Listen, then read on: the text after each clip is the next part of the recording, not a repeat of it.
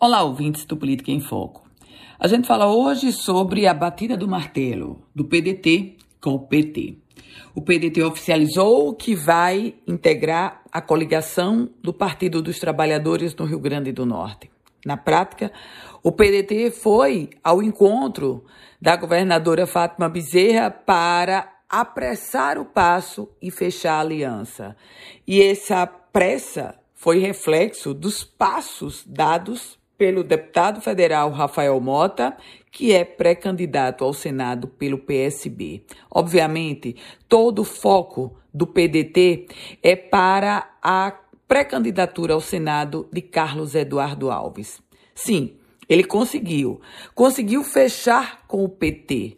No entanto, nesse contexto, o próprio PSB já afirma que estará apoiando a candidatura à reeleição de Fátima Bezerra.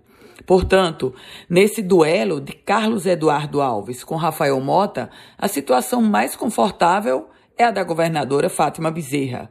Pré-candidata à reeleição pelo PT, ela vai ter dois candidatos ao Senado defendendo e pedindo voto para ela.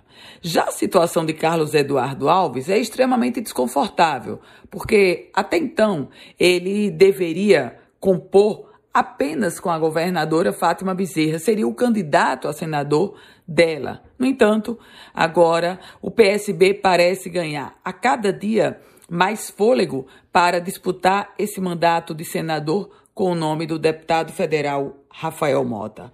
Obviamente que as primeiras pesquisas públicas com o nome do deputado Rafael ainda não foram divulgadas, mas, dependendo do resultado, elas podem dar ainda mais fôlego e deixar Carlos Eduardo Alves ainda mais nervoso.